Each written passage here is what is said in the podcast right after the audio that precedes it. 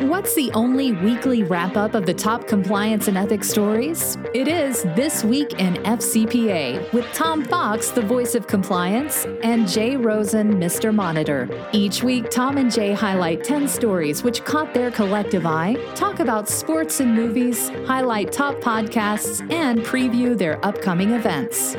Join This Week in FCPA each week for a one stop review of the week's compliance and ethics highlights. This Week in FCPA is a production of the Compliance Podcast Network. Jay Rosen returns for this episode. Some of the stories we consider are the SAP trade sanction enforcement action.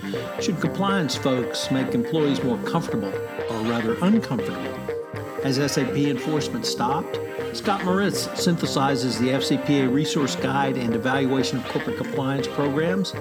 What is the zombie idea of risk? How do SolarWinds impact businesses going forward? What is the intersection of governance, fraud, and culture? What about compliance and supply chain risk management? DNB fined in Norway for $48 million for AML violations, and compliance officers are taking the lead in corporate ESG. These stories, new podcasts, events, upcoming conferences, and new books, all on This Week in FCPA. This Week in FCPA is a production of the Compliance Podcast Network. Hello, everyone. This is Tom mm-hmm. Fox. Welcome to This Week in FCPA, the live stream edition, episode 51 for the week ending May 7, 2021. It's a new dawn edition. Jay back up online and blowing and going. We are here to take a look at some of the week's top compliance and ethics stories, which have caught our eye. Jay, uh, you want to introduce the audience to your new recording studio? Yes, uh, I'm in the Witness Protection Program, and we are in corporate housing somewhere in Southern California, but still excited to bring you all the FCPA and ethics and compliance news. So, Tom, let's do it. So, Jay Rosen, uh, if that's his real name, from an undisclosed site, uh, Mr. Monitors himself uh, with his Trek Hawaiian shirt. All good. Jay, um, we had a pretty interesting and it turns important trade sanction enforcement action uh, late last week that we really didn't get to talk about, or I should say, I didn't get to talk about as much as I would have liked last week, and that's the SAP enforcement action. Uh, he was so fired up about this, he wrote two blog posts on it, and Mike Volkov took an incredible deep dive with four blog posts on it. Uh, I will note for the record, I've yet to blog on it because I have leadership week this week on the FCPA blog. But both Mike and Matt pointed to this as a significant enforcement action because, um, first off, it didn't come out of OFAC. Uh, it came out of the Department of Justice, Department of National Security, who obviously see SaaS software as a service companies such as SAP as critical parts to national security. What had happened was um, there were export control violations where not exactly products were sold into Iran, but uh, updates. So, uh, for any uh, you've not been a software aficionado or, or uh, I should say, impresario in your colored, colorful career, but I've been a software lawyer for a tech company. And uh, the way all software works is you uh, you buy the software and then you pay maintenance and support. And maintenance and support, or which is now a subscription agreement, uh, it gives you ongoing uh, bugs, updates, patches, uh, etc. So uh, where SAP got into trouble was those ongoing support items got made their way to Iran. So they were actually doing business with Iran, sometimes directly, sometimes through distributors, sometimes through resellers. But for the U.S. government's perspective, it didn't matter. SAP was doing business uh, in Iran. And uh, SAP uh, has their own uh, trade sanction module, so you might think that they would be pretty up on these things. But where they got into trouble, Jay, was in mergers and acquisitions. They went on a buying spree in the first part of the last decade, and they brought bought several cloud-based uh, companies to supplement their already um, uh, a huge ERP platform. And they didn't uh, either perform pre acquisition due diligence or fully integrate the companies into the SAP compliance program. Uh, Matt pointed out in his second blog post that uh, there were four separate audits in seven years, uh, which internal audit picked up on all of these problems, reported to senior management, and uh, senior management uh, didn't do anything. So um, that was pretty damning uh, in and of itself. But the um, the mergers and acquisition process, both sides, both pre-acquisition and in the integration, really led to SAP having this uh, series of problems. For, for I think approximately uh, seven million dollars in profits, they paid an eight million dollar penalty, but they had twenty-seven million dollars in remediation costs. So important uh, lesson is that this thing is very costly. SAP's part, uh, I think, did exemplary in terms of its remediation and uh, cooperation with the government. Uh, they self disclosed, and then, of course, they uh, dis- disgorged their ill gotten gain. So they had profit disgorgement. And they were rewarded with an Intel monitor. Sorry, Mr. Monitors. But um, that aside, uh, uh, SAP did about as well as one could expect. This is the first uh, export control enforcement action under the new corporate export control enforcement policy issued by the Department of Justice last year, 14 rather. And uh, Mike Volkov really was uh, kind of led the charge to say this is a new dawn. And so, as, as a special treat, for those who want to see the greatest recitation of those words, It's a New Dawn, we're going to link to uh, Slick uh, introducing Jefferson Airplane and set at Woodstock. So I'll get to that later. But it's a new dawn for OAC. It's a new dawn for BIS. It's a new dawn for trade control enforcement. And uh, Mike thinks this is really the opening shot, Jay, because when you think about updates, uh, do we have a guest, a special cameo appearance? Okay. I, no, I think we will. Well, I thought we were a little excitement. Uh, uh, uh, um, no. We're going to uh, uh, see much more robust enforcement. Jay, every every company, I think, um, every software company has updates.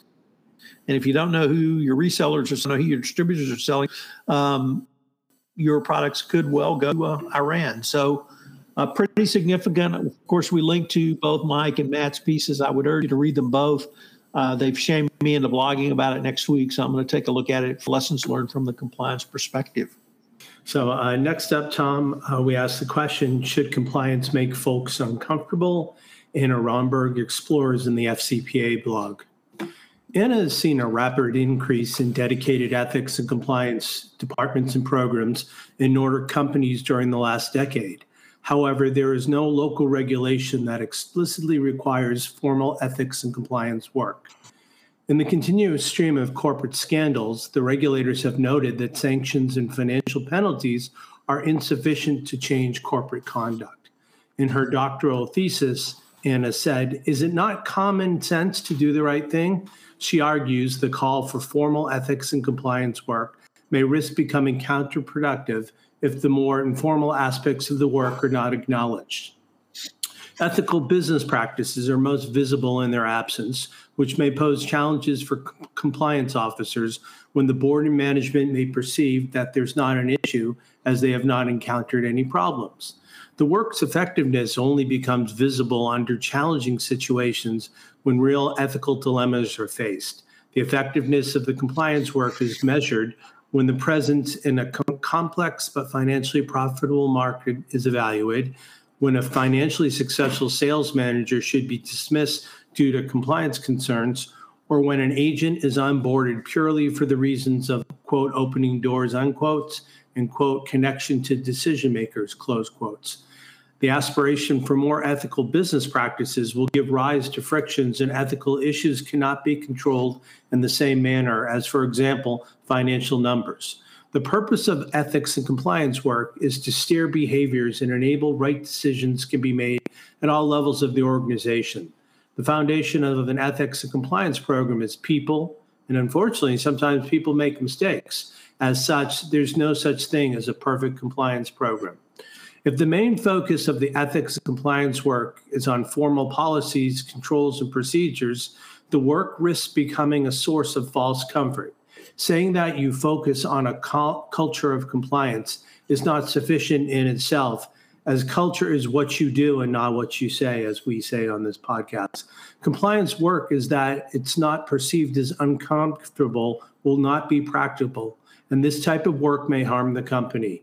Anna encourages all decision makers, including the board and executive management, to assess the effectiveness of their current compliance work within their organization by how uncomfortable it feels.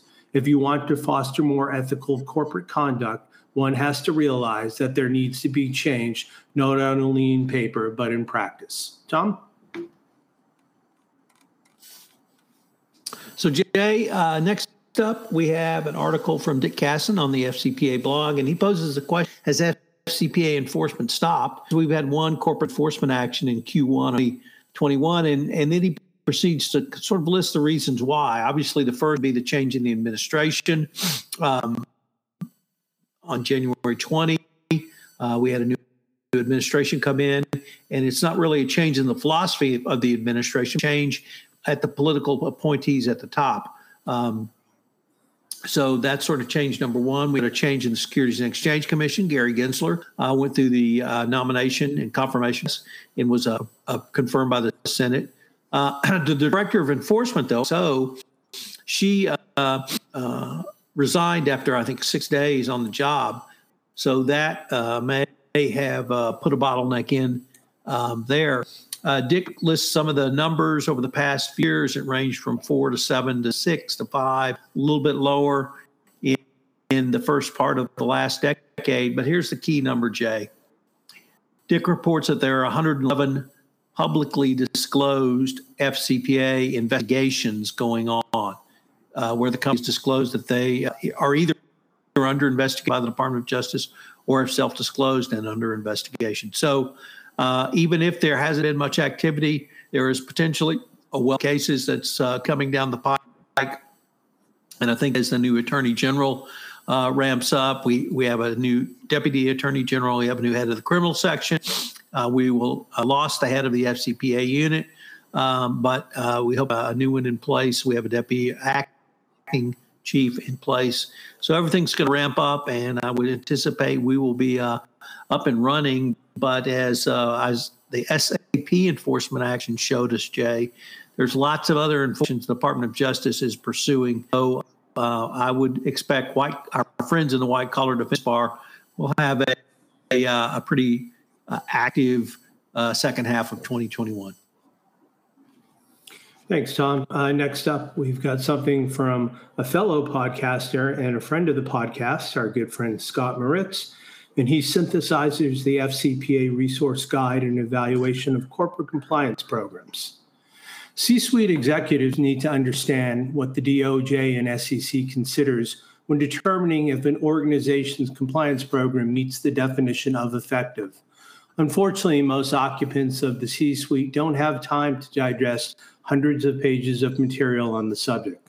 The best resource to explain what it means to have an effective compliance program is something published by the DOJ and the SEC called, as we've told you, the Resource Guide to the U.S. Foreign Corrupt Practices Act, second edition.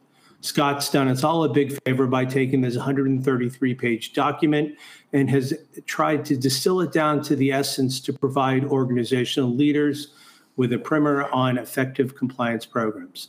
The most important part of the guide is a section called the Hallmarks of Effective Compliance Program, of which there are 10. So here's a quick survey of the 10 subjects. Number one, commitment from senior management and clearly articulated policy. While, so, while tone at the top is an often important concept, it doesn't go far enough to convey senior management's duties and responsibilities when it comes to overseeing and being responsible for an effective compliance campaign. Code of Conduct and Compliance Policies and Procedures. The Code of Conduct is the foundation upon which an effective compliance program is built. It should be in plain language, concise, and easily accessible. Everyone should be aware of its existence and how to access it. Three, oversight, autonomy, and resources. The DOJ and the SEC expect the company to have designated one or more senior executives to oversee the design, implementation, and operation of its compliance program. Four, risk assessment. Assessment of risk is fundamental to developing a strong compliance program, and it's another factor the DOJ and SEC evaluate. Training and continuing advice for number five. Senior leadership is expected to be on top of this issue as well and to take ownership, making sure that the compliance program is at the top of training and communication agenda.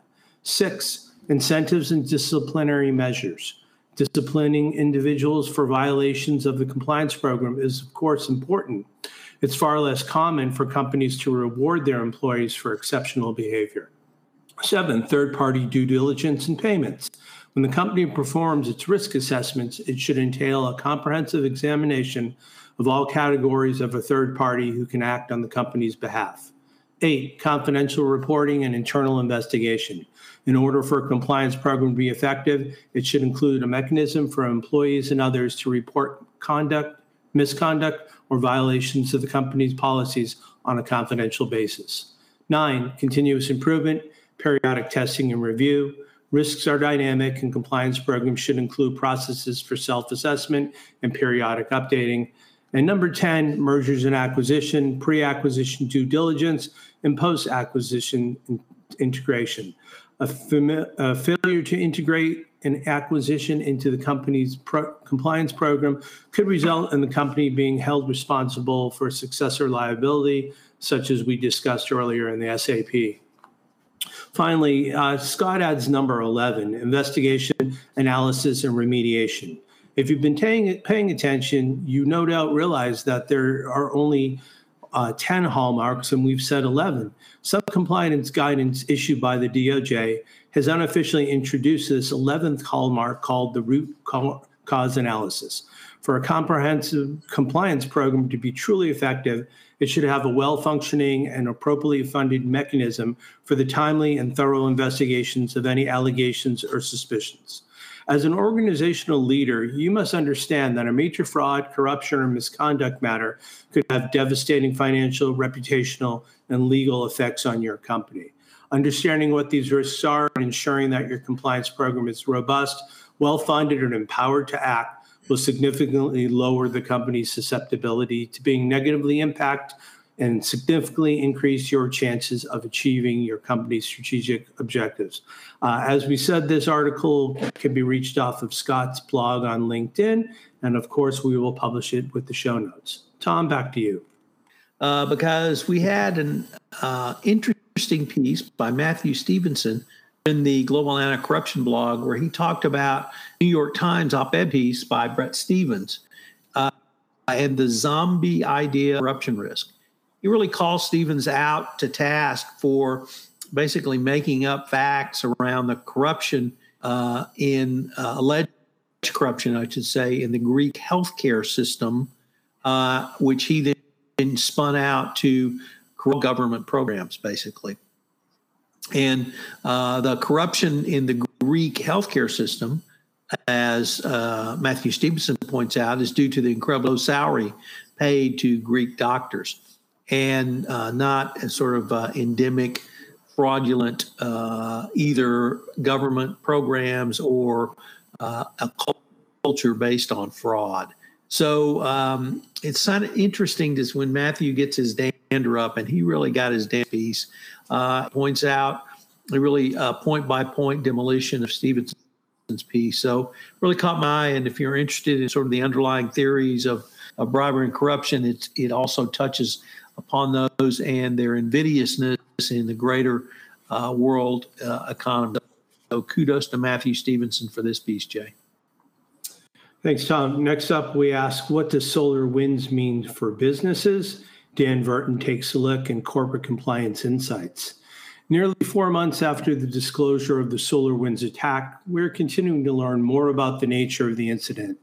The hack is already considered the most substantial and widest reaching cyber espionage operation against the United States government to date. SolarWinds demonstrated how critical it is for companies and organizations to have a full understanding of their supply chains and the potential vulnerabilities at each step of the process. SolarWinds unveiled the true scope of supply chain vulnerabilities. Another key problem with supply chains is the lack of oversight. There are currently no rules and regulations surrounding secure supply chains. We have no rules, no regulations for companies to build secure supply chains. And we have no rules and regulations that require them to build secure code. This puts the onus on companies and organizations themselves to be proactive about protecting and managing the supply chains. The value of risk based cybersecurity. When looking at SolarWinds incident at a higher level, the attack showed why companies and organizations should shift towards a risk-based, intelligence-driven approach to cybersecurity. Before the number of cyber attacks and the level of sophistication of each attacks are increasing, a risk-based approach to cybersecurity can aid organizations in keeping up with threats against them. Cyber risk quantification facilitates the prioritization of risks, so it's beneficial to have a process that helps in assessing which of the risks are most critical and crucial to your organization. The cybersecurity community is realigning. Cybersecurity is now a critical enabler for most businesses to continue operating, and it needs to be framed in this way, putting it in business terms, framing it in the risk terms. If there is one positive takeaway from the SolarWinds attack, it is the encouraging response of the security community. As individual entities seek to strengthen their security postures and shore up their own internal defenses, moving to an environment of collaboration and information sharing will be key. As we look ahead, the organizations that will be best positioned against future cyber threats will be those that take the time to proactively understand and secure all pieces of their supply chain and shift to a risk based view of cybersecurity. After all, we know it's no longer a question of if cyber criminals attack a business, but rather when and what they choose to attack. Tom? So, Jay, next up, we have an article from colleague Jonathan Marks. And it's a really thoughtful piece on something that I know you and your colleagues at affiliated monitors uh, worry, think about, and do a lot of work in and that's uh, governance and corporate culture. And Jonathan also throws in the fraud angle, as is uh, being a, a, certified fraud examiner. So uh, he, he, reviews sort of why you need to measure uh, and analyze culture. Uh, he acknowledges that there is some difficulty in doing so, but says from the fraud risk perspective, and I, so let me change that word to the anti corruption. Um, perspective, it uh, is certainly uh, appropriate to do so. He also talks about develop, developing a positive culture about uh, balanced approach um, and several steps you can take. Talks about building a new vision for boards, improving organizational oversight, reviewing your mission, strategy, and purpose, identifying and encouraging ethical leadership, organizing diversity and inclusion uh, within your organization, and measuring stakeholder trust. So it's really an excellent way for every compliance practitioner to think about um, uh, culture, how to measure it, why to measure it, steps you can take to improve it, and really driving culture up and down your organization. Uh, institute or, or, transfer the word corruption for a fraud risk, and I think it's a it's a great piece for every compliance professional. Jay. So next up, Tom, uh, we're going to take a look at compliance and supply chain risk management. This article comes to us by Josh Reed and NAVEX Global's Ethics and Compliance Matters blog. One of the most critical takeaways from the events of 2020 was the fragility of the supply chain for many. Most industries struggled with at least one of the following scenarios the inability to obtain the raw materials needed to create their products, the inability to purchase or import products needed to support an emergency response, or a decrease in demand for products, which resulted in slow movement and capital being tied up. Ensuring the downstream suppliers are not creating environmental, social, and governance risks to the organization or addressing risk arising from new regulations impacting third party data security, an organization's supply chain is subject to creating risk is now more than ever. In 2021, compliance professionals have an unparalleled opportunity to contribute their expertise to the overarching supplier risk management strategy. Here are five steps to help an organization proactively identify a potential supply chain interruption and enable proactive decision making. First, build a bridge between compliance and supply chain management. Learn to speak the language of your colleagues in the supply chain learn logistics, redundancy, and business continuity. Ensure that third party risk management technology can view and prioritize all risk areas, including compliance, ESG, and supply chain disruption risk. Second, assess opportunities for disruption and points of failure. Segment and risk rank your supplier base by considering key factors, including contributed revenue, country and product line, address compliance and reputational risks, including ESG, develop risk mitigation plans and actions for working with high risk suppliers. Third, strategize supply chain options. Understand any potential impacts on high risk products, including supplier overlaps, the supplier's financial viability, and country or political risk. Understand if the technology could be support risk management, could support risk monitoring, and what supplier data is needed to implement that technology. Implement the right technology to support risk monitoring. Fourth, execute and manage change. Encourage organizational support of plans and needed changes, support from leadership as well as each department, deploy proactive processes for resiliency and visibility, and last but not least, optimize for future supply chain disruption. Plan for future improvement, including identifying resources and developing strategies. Monitor and develop change management activities and procedures and update them regularly based on current circumstances as well as past outcomes. Most organizations never could have predicted the scope of disruptions and the speed of impact experienced during 2020. These events highlighted the importance of cross functional relationships to ensure that organizations are identifying and mitigating their most crucial risks. Compliance should feel empowered to build a bridge with supply chain team to better serve your organization and most effectively use your limited resources and managing and overseeing your critical third parties. Tom? So, Jay, we now know that zombies are not present at an undisclosed where a person who may or may not be Jay Rosen is now residing. Uh, would that person or any family members, if they did exist in an undisclosed location, uh, be aficionados of fresh fish? Uh, fresh fish. I can't can't put that. I Can't check that box, Tom. But I'm sure you'll tell me about it. Wow, you just uh, you guys are really no fun. No zombies and no fish. Uh, okay, well then uh, let me tell you about uh, uh the largest financial institution, Norway. Norway DNB was fined forty-eight point one million dollars for AML violations uh, because and around the is Icelandic fishing fleet. Uh, the bad guys are laundering money, Icelandic fishing fleet, into DNB. so you probably you may or may not Iceland uh, has uh, lots of activities uh, other than just the Eurovision contest. But um, they uh, and sing song, drink beer. They also fish, and this was a big enough problem that Norwegian prosecutors brought their largest fine ever for AML violations. So um, once again, uh, financial institution with substandard AML, basically not knowing who they were doing business with. Their KYC program was insufficient and uh, turned out that the money coming in through the Icelandic fishing fleet uh, was actually going being laundered for uh, bad guys across Europe and into the former Soviet Union, now Russia. So, uh, really uh, interesting way I think Jay think about this is the bad guys go targets, and uh, J.P. Morgan Chase, you know, banks like that are pretty hard targets. And so DNB is a target. But then who are you doing business with?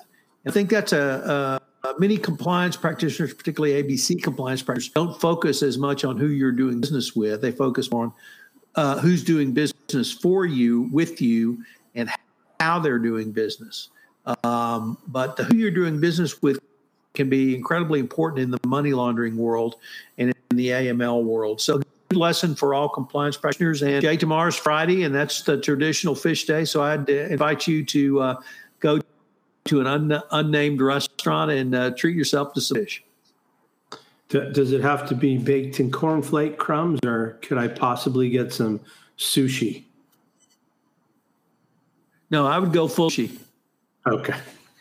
So, uh, our last story that we're going to touch upon here uh, comes from a good friend of the podcast, Dylan Tokar, over at the Wall Street Journal Risk Compliance Journal.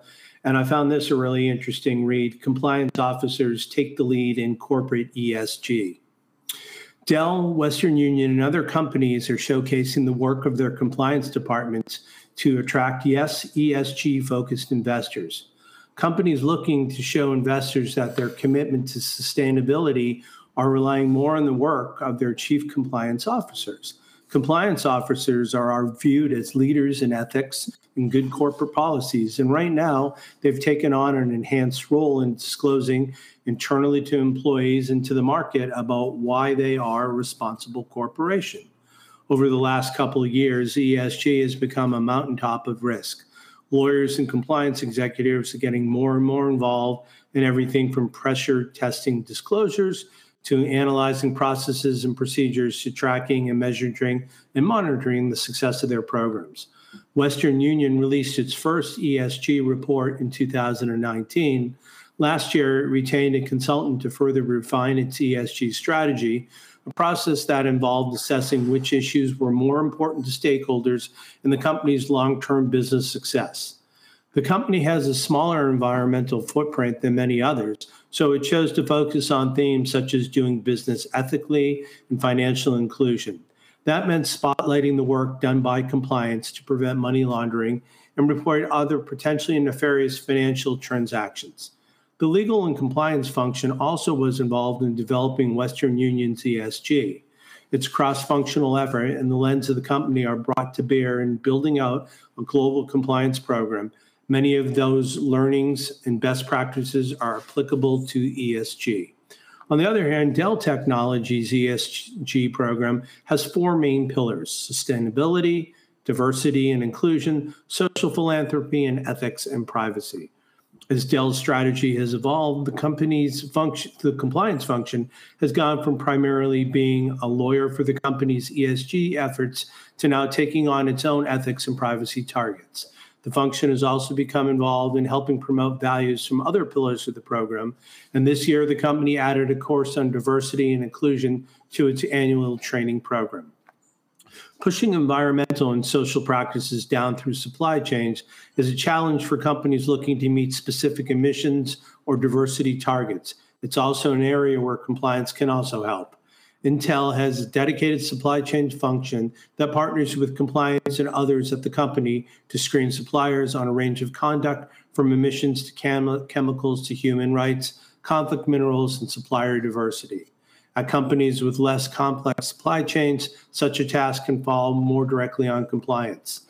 Some compliance officers and corporate governance experts think that there's room for compliance to take on an even greater role in ESG, as the function's responsibility for managing non-financial risks of all kind grows. With companies taking on more ambitious targets, the need for a way to prove that they are actually carrying them out and the compliance function might be the best way to do so.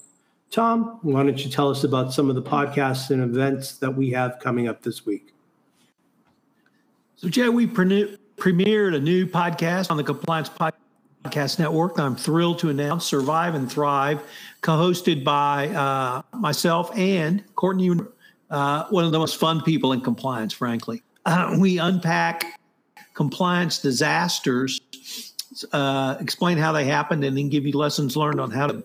the first episode is up, and uh, we a little talked about risk of timing and time uh, so we show how that can be a risk. We give an example of what happened, and Courtney talks about many of the lessons learned.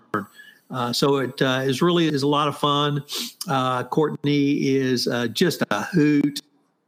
Uh, she is a CCO and Dumont, and um, many people know her from her work in her SCCE days. Thank you it. You'll learn a lot, and um, you'll uh, you'll have some fun listening to it. Not sure I I say that you get you have fun with uh, all of my podcasts. Uh, many of them you learn things, but with Courtney, anything Courtney does, it's going to be fun. So check out Survive and Thrive on the Compliance Podcast Network. Uh, you and your colleagues have a new podcast up. You want to tell us about that? Sure, Tom. In the latest episode of uh, Integrity Through Compliance, my affiliated monitor colleagues, Jesse Kaplan, Dion Lomax, and Jim Anlio, uh, discuss from business opportunities to compliance risks, healthcare expectations in 2021. Uh, we've linked to it in the show notes, and it's a real uh, vibrant listening half hour, and we hope you'll check it out. Uh, next up, uh, please join me and Tom at Compliance Week 2021. For information and registration, we've got a link in the show notes, and listeners on this podcast can receive a discount of $200 by using the code podcast599 at checkout. Tom, what else do we have on the books? So, Jay, uh, speaking of books, I have uh, one new book out, the F- FCPAU release, uh, published by uh, CCI, Corporate Compliance Insights. Sarah Haddon, a good friend of the podcast. Uh, but the best uh, thing I can say about it, Jay, is it's free through a special rela- arrangement with CCI. You can download it as an ebook.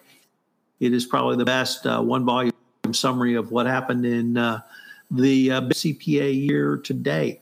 Also, uh, my uh, we have a publication date in uh, I think June 25th for the Compliance Handbook Second Edition coming out by uh, LexisNexis. I'm in uh, mid proofreading now, so uh, out you can pre-order and get a pretty hefty discount of 25%. So we've uh, linked to that in the show notes as well. Hello, and, everyone. This is also Tom linked Fox in again. the show notes. I'd like to thank you for listening to, to this episode of This Week in FCPA. Opening if you have any questions, you can reach Jay at jrosen at affiliatedmonitors.com. It's a new You reach dawn. me at tfox so, uh, at tfoxlaw.com. So I've linked to it. And of I hope you will join Jay and I again free. next week where we take up some of the Jay, week's you wanna top take us compliance and ethics stories. Um, sure. about upcoming webinars location? and review key podcasts on the Compliance location, Podcast uh, Network. If you'd like to get in touch with us, Tom Fox is the voice of compliance. Thanks again for listening. Reached at uh, please join us on our live stream on the Q&A. Coming from an undisclosed location, it goes up Rosen, on AKA LinkedIn Mr. and Facebook Monitor. at 4 p.m. Central the initial every J Thursday. Rosen you can engage with us then. affiliatedmonitors.com. We look forward to visiting So with you behalf again of next Tom week. And and thanks again. myself, I'd like to wish all the moms out there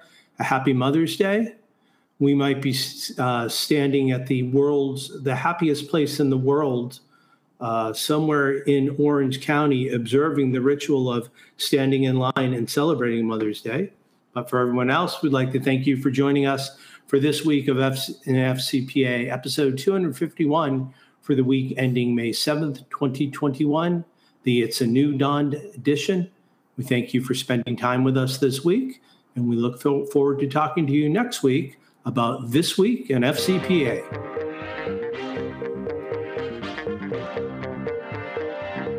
Hello, everyone. This is Tom Fox again. I'd like to thank you for listening to this episode of This Week in FCPA. If you have any questions, you can reach Jay at jrosen at affiliatedmonitors.com.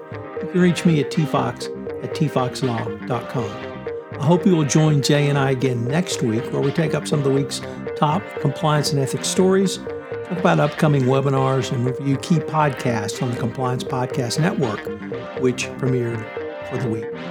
Thanks again for listening. Uh, please join us on our live stream on the Q&A. We'd love to interact with you. It goes up on LinkedIn and Facebook at 4 p.m. Central every Thursday. You can engage with us then. We look forward to visiting with you again next week, and thanks again for listening.